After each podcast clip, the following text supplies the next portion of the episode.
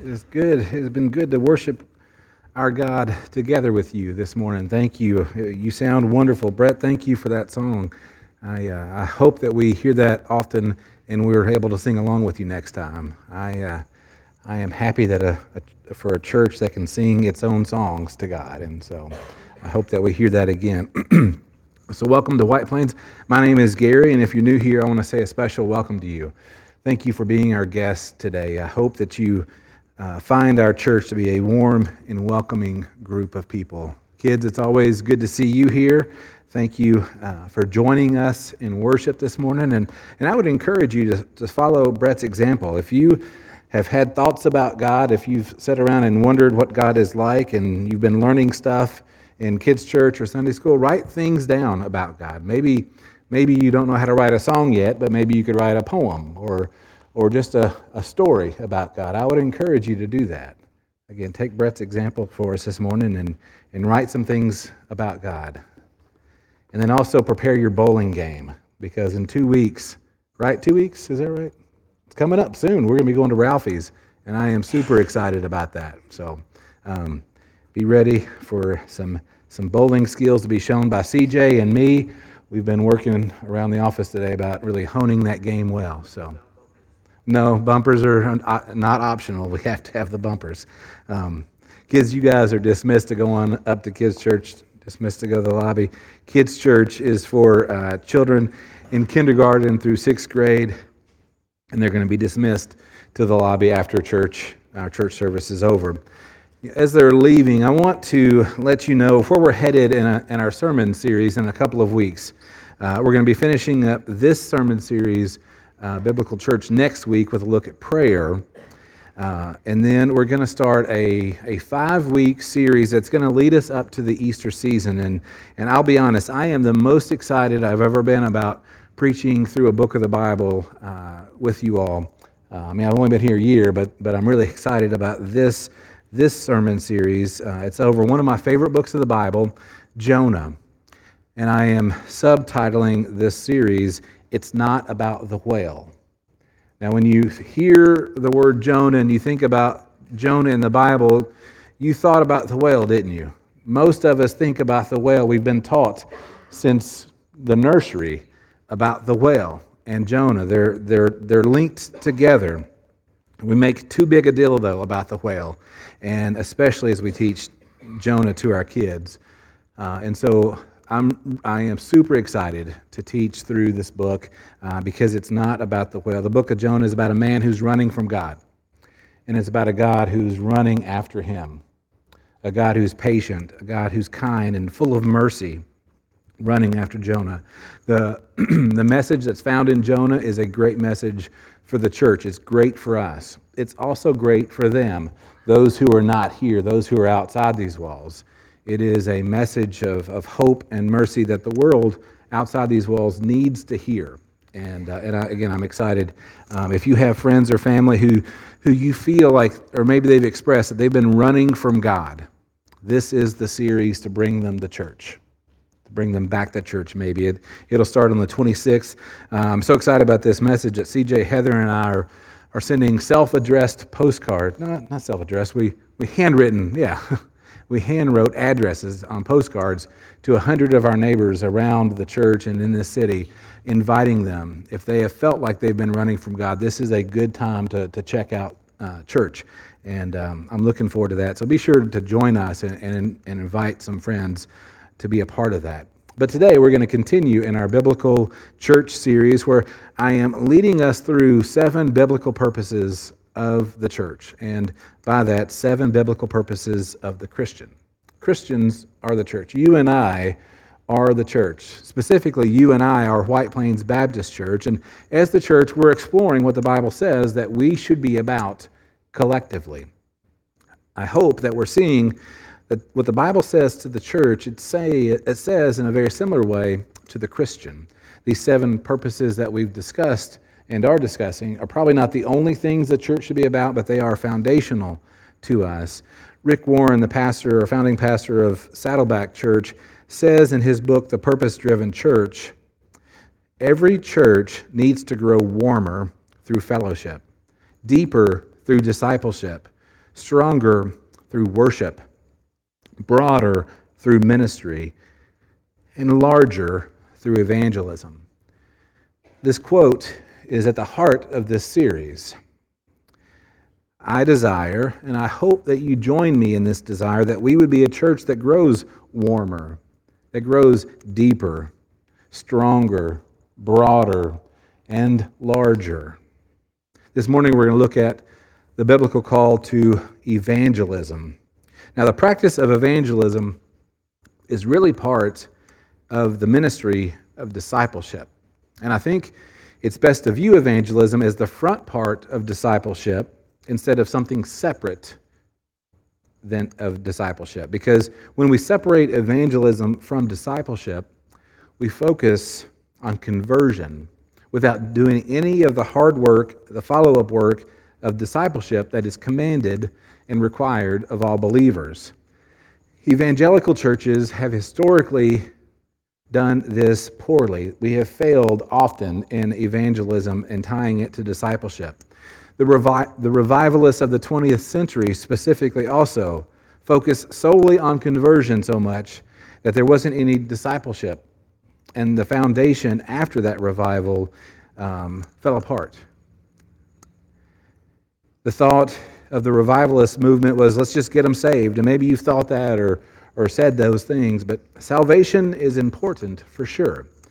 But it has to be tied and connected to discipleship. Keeping new believers disconnected from discipleship leaves them with shallow faith. And new believers with a shallow faith leaves a church full of shallow and possibly even unbiblical faith and theology. So this morning, as we look at evangelism, let's keep in mind that it's not to be separate from discipleship. Why? Because Jesus says in the Great Commission, Matthew 28 18 through 20, and Jesus came and said to them, All authority in heaven and on earth has been given to me. Go therefore and make disciples of all nations, baptizing them in the name of the Father, and of the Son, and of the Holy Spirit, teaching them to observe all that I've commanded you. And behold, I am with you always to the end of the age. And as Christians, as disciples of Jesus, you and I, we are to make other disciples by baptizing them. And this is the process of evangelizing and then teaching them. To help us set the stage for the message this morning, I'd like for us to look in the Old Testament as this call of evangelism, because it's not just a New Testament idea. Let's look at Isaiah 52, and we'll be in verses 3 through 7. For thus says the Lord You were sold for nothing, and you shall be redeemed without money. For thus says the Lord God My people went down at, at the first into Egypt to sojourn there, and the Assyrian oppressed them for nothing. Now therefore, what have I here, declares the Lord, seeing that my people are taken away for nothing? Their rulers wail, declares the Lord, and continually all the day my name is despised. Therefore, my people shall know my name. Therefore, in that day they shall know that it is I who speak. Here I am.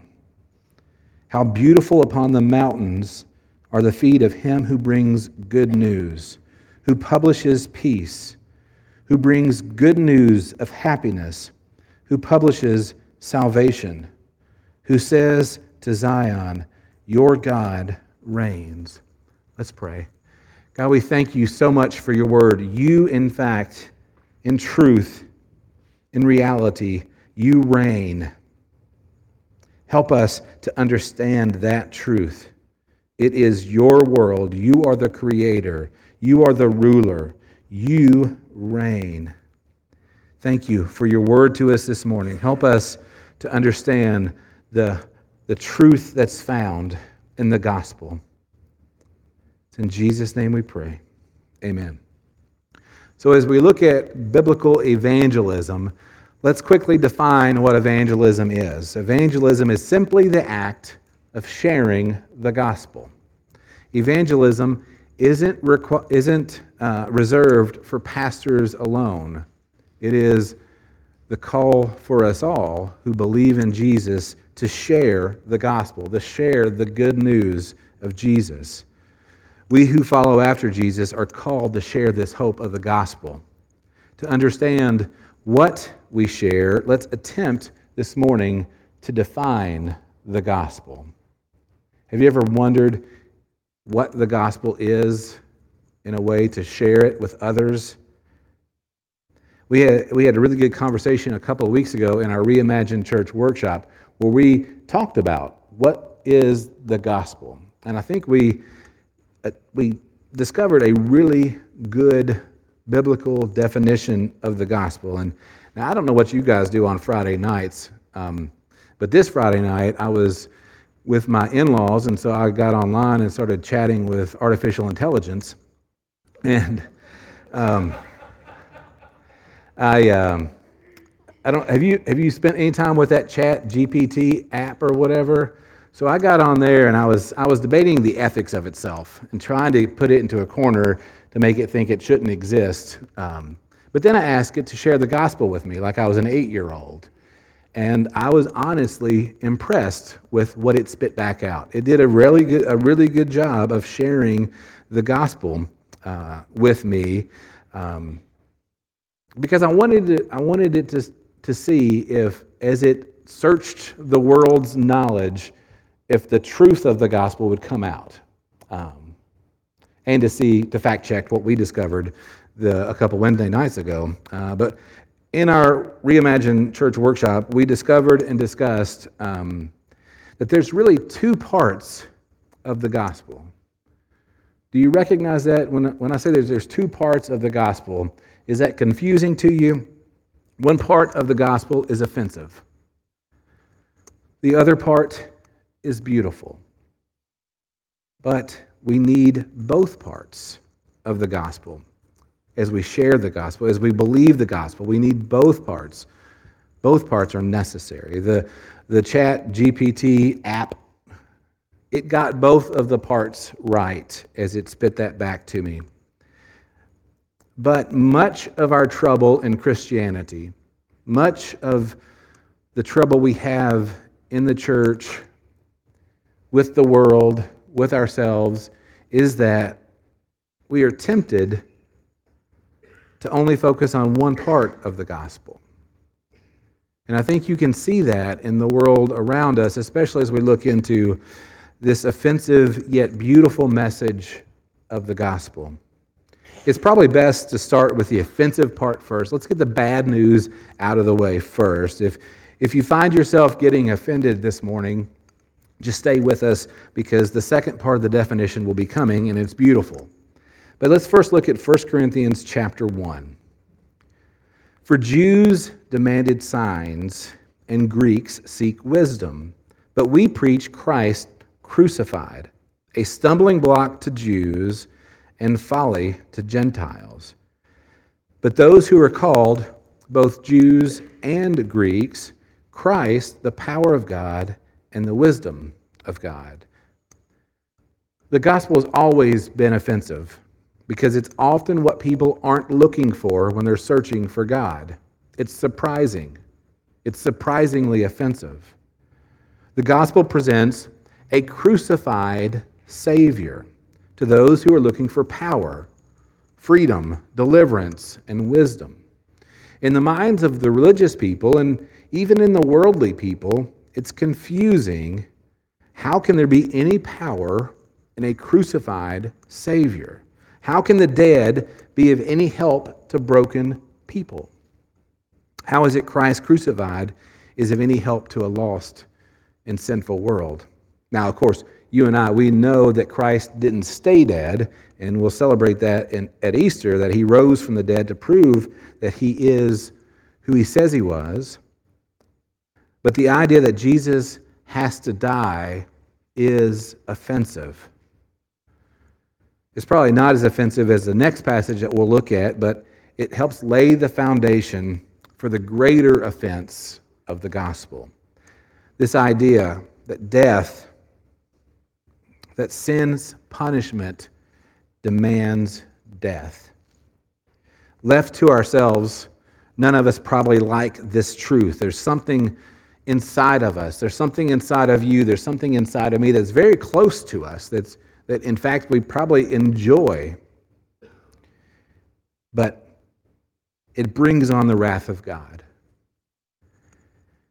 And that wrath is only satisfied through death. Someone, something has to die to make us right with God. And to, to demand death for our sin, that leads to the beautiful part of the gospel. But before we get there, let's look at Acts chapter 17. In verses 30 through 32, we find this The times of ignorance God overlooked, but now he commands all people everywhere to repent because he has fixed a day on which he will judge the world in righteousness by a man whom he has appointed. And of this he has given assurance to all about raising him from the dead. Now, when they heard of the resurrection of the dead, some mocked, but others said, We will hear you again about this. God has always been a God who is gracious. He is the creator, God is the sustainer. He's God. He gets to create the rules. He gets to write the rules. And here in Acts 17, God commands that all people everywhere repent. All people everywhere repent. God sees the direction that people are headed. God sees the direction that you are headed. God sees the direction that I am headed. And apart from Him, we're headed in the wrong direction. He commands every one of us to turn from that to repent, to turn and go the opposite direction. Now, in the case of sin, if we're following our own ways and going after sinful ways, the opposite direction when we repent would be what? It would be to head in the direction of obedience to God and His Word. This hurts a little bit. This is very offensive. I get it. God, His Word, and specifically the gospel say we're headed in the wrong direction. You're headed in the wrong direction. You are wrong in your attempt to find purpose in your own ways, following your own heart, trusting in your own wisdom. That path will lead to destruction forever. If you're finding yourself getting a little squirmy in your seat, it's okay. You're in good company. This is hard to hear. To hear the truth that you're wrong. And God says, repent.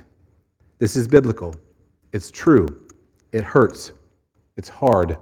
It's offensive.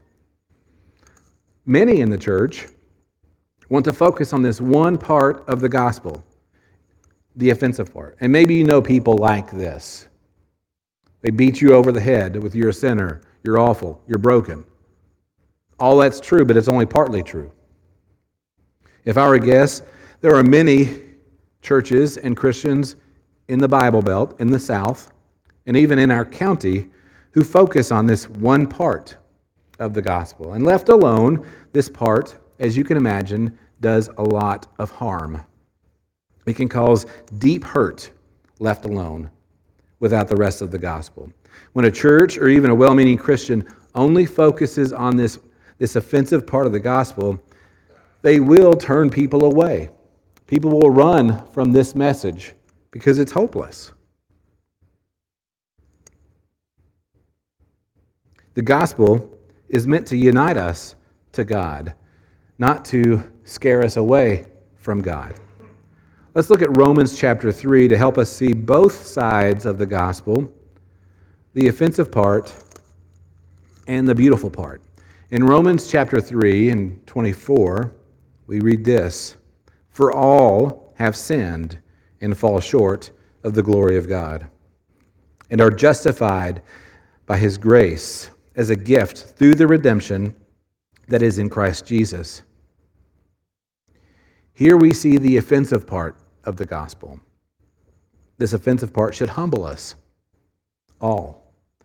All have sinned and all fall short of God's standard. All is everyone, isn't it? Every one of us, all is you, all is me, all is the one sitting next to you. All includes those who stayed home this morning. All is all. We all fall short of God's standard, and that means we can't save ourselves. Because we fall short and we can't save ourselves, there's nothing that we can do to show God that we're good enough. Because in reality, we're not good enough. This still feels kind of offensive, does it? When is the beautiful part coming? I'm wondering. I'm a good guy. You're probably good people too, right? What do you mean the Bible says we all fall short of God's standard? To maximize the beautiful part of the gospel, we have to understand. We have to be comfortable with the uncomfortable part of the gospel. We have to understand this offensive part. The beauty part is coming. For as much as all have sinned and don't measure up to what our Creator expects of us, the same all, you, me, the one next to you, and the one who stayed at home, we all are justified by His grace as a gift. This means that we are made right with God, and that not only that, we are made right with God as a gift. You don't earn it. God's grace is given to you. God knows the high standard He has set for us. He knows it's too high for us. God's expectations for you are too high. God knows that you can't come to Him by your own effort. I can't come to God in my own effort. We can't come to God in our own effort. God knows that.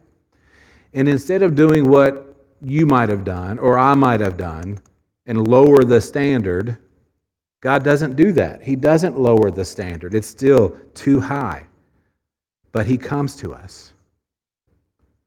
God comes to us. He offers you a gift that you don't earn, that you don't deserve. He freely gives you this gift because of his love for you. He loves you. God created you and wants you to be with him forever. This is beautiful. God doesn't leave you where you find him. God doesn't leave anyone where they find him. God says to repent, to change the direction that we're headed. He says that as we believe, we are justified, and He makes us right with God. This is the amazing grace that the song speaks about. This is amazing grace. And how does He do this? Through the redemption that is found in Christ Jesus. Through the death of Jesus, and because he rose from that death.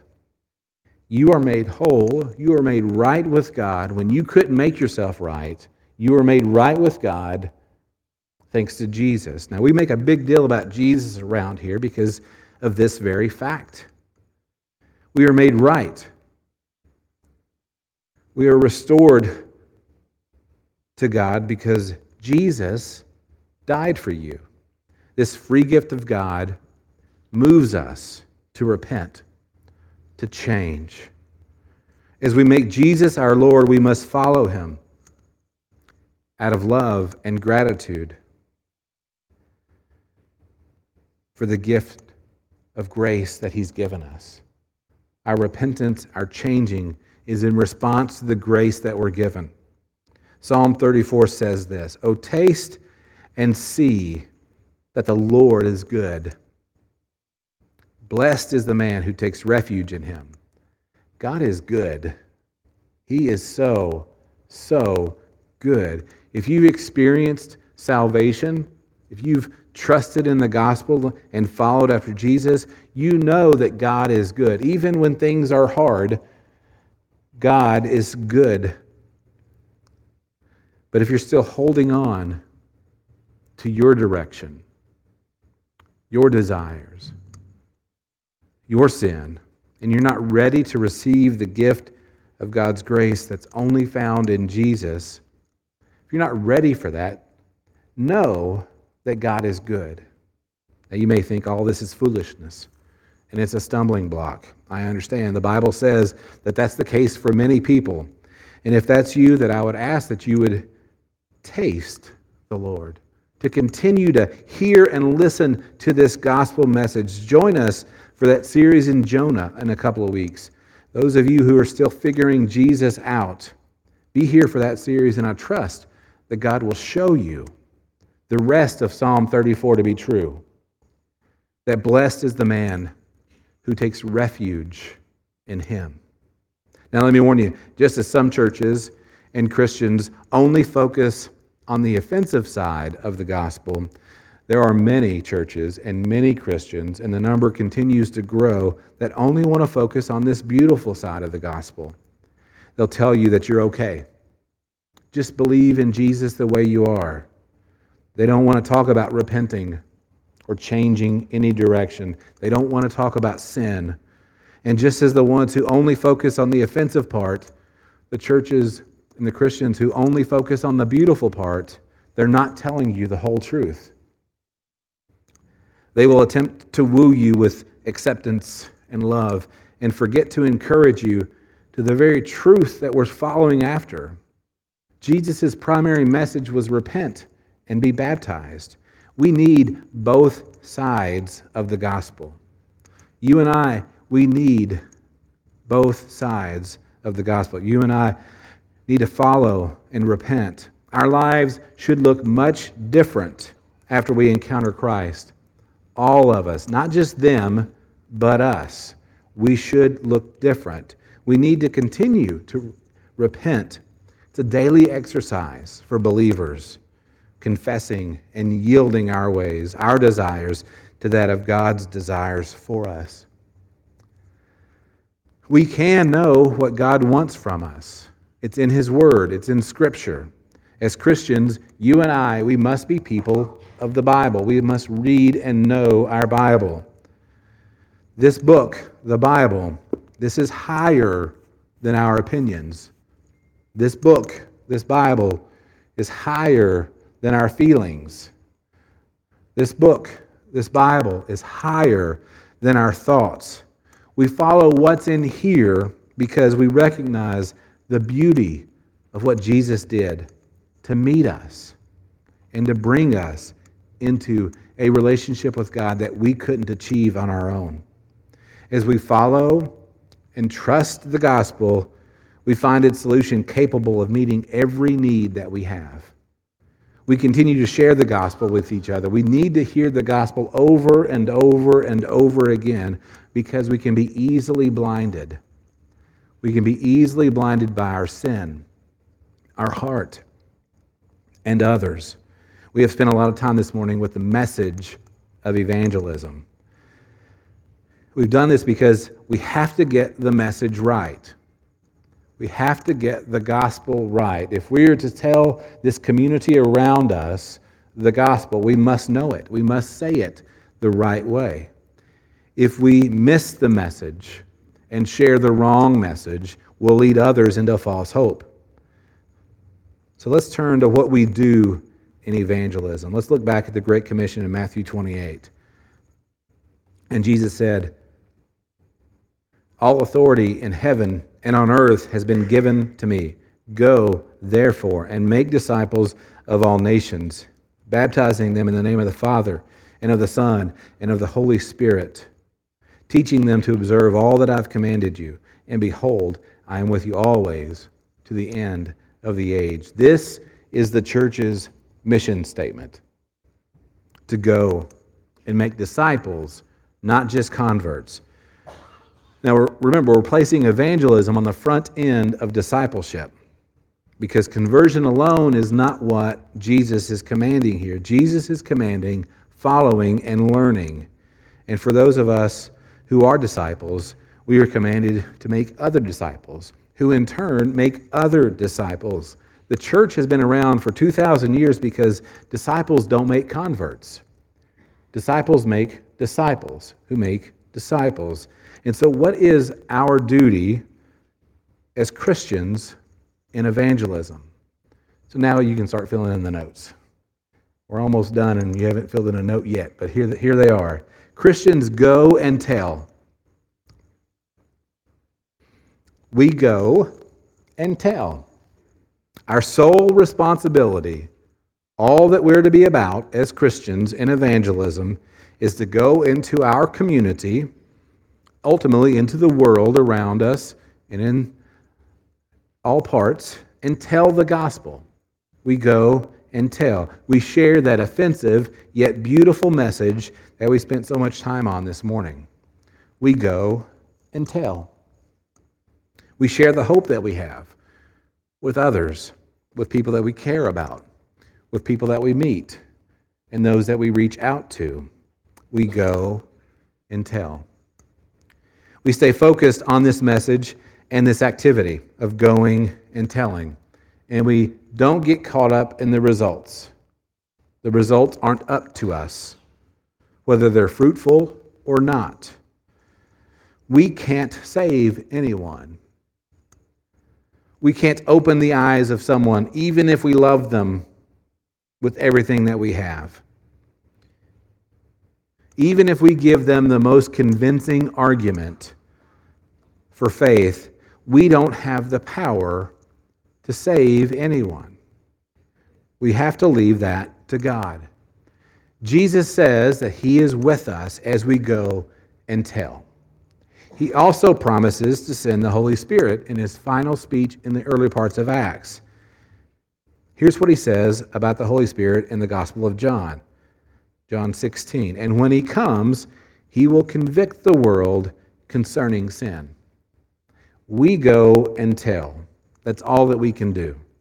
That is all that we're supposed to do, to go and tell. We are powerless to do anything more than that. If we think that we should do more than that or can do more than that, then we're mistaken because it is only God who can change a heart. In your notes, the Holy Spirit converts the new believer. This promised helper, the Holy Spirit, will take our words, take our activity, and work inside the heart of those that we share the gospel with. The Holy Spirit is the one who converts the new believer. The Holy Spirit is the one who worked inside your heart as you first believed. He's the one who's continuing to work in your heart as you continue to believe. We are not the Holy Spirit. You can give the best gospel presentation to your loved one, and it might fall on deaf ears. Don't give up. Don't stop. Don't try to water it down or make it easier. Trust God to do what God does in evangelism. Trust the Holy Spirit to do His work in His time. This is important because sometimes we think that we help save somebody when we share the gospel with them. Or we might even think that we came to God on our own as we first believed. Let's look at Romans 10. Confess with your mouth that Jesus is Lord and believe in your heart that God raised him from the dead. You will be saved. When you first came to Jesus, you confessed that Jesus is Lord and you believed that God raised him from the dead. The Holy Spirit convicted you of your sin and your situation and opened your eyes to the offensive yet beautiful message of the gospel. All you did was trust. In faith, you trusted. In your notes, the new believer trusts Jesus. That's the role of the new believer in evangelism is trust. As we take the gospel, as we share it with others, we go and tell. The Holy Spirit convicts and converts the new believer to trust Jesus. This is evangelism. It's centered around the gospel, the beautiful yet offensive message of the gospel. This is the front end of discipleship. As we share the hope of the gospel, we need to take the responsibility of discipleship of that new believer and encourage them to continue to grow in their new faith and understanding as they follow and learn of Jesus. Evangelism is tied to discipleship. Evangelism should lead to church growth because as we share the gospel, we must make room for new believers for them to grow as disciples. As we close, let me point us to Romans 10. How then will they call on him in whom they've not believed? And how are they to believe in him of whom they've never heard? And how are they to hear without someone preaching? And how are they to preach unless they are sent? As it is written, How beautiful are the feet of those who preach the good news. That's the question in front of us this morning as we consider evangelism. How are they to believe? How is this community to believe if we don't go and tell? If we don't go and tell, how is the Holy Spirit going to convert and convict? And if the Holy Spirit's not convert, converting and convicting, how will they trust? We must go and tell. That's the command of the Great Commission. I'll invite the worship team to come back up to the platform this morning. And as they come, I would ask that you would consider who needs to hear this offensive yet beautiful message of the gospel. Who do you know in your circles, in your neighborhood, in your family? Who do you know who is struggling with sin? The sin that separates us from God. The sin that left unchecked will convict, it will, con, will condemn someone to everlasting separation from God and punishment in hell. Who needs to hear this offensive yet beautiful message of the gospel. Let's take a moment to silently pray for that person or those people. Take a moment and pray that they would be open to hearing the gospel.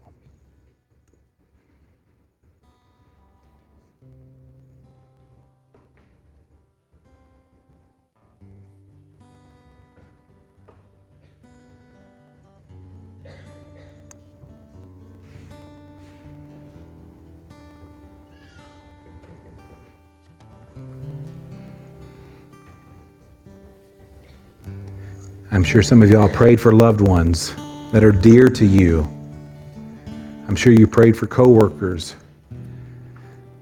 You prayed for family members, friends.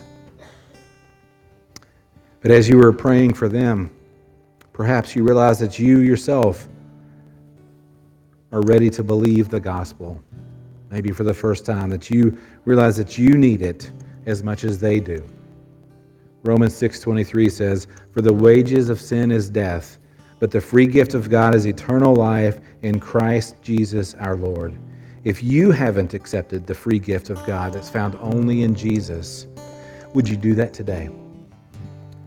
Let's pray. God, thank you for your words to us, this offensive yet beautiful message of the gospel. Help us to wrestle with it, the truth that's found in it. Help us to apply it, to believe it, to share it. Give us opportunity this week, today, to believe the gospel, to share the gospel, and to continue to trust the gospel. We thank you for Jesus who paid that price for us, that we can have a relationship with you We thank you for Jesus. It's his name that we pray. Amen.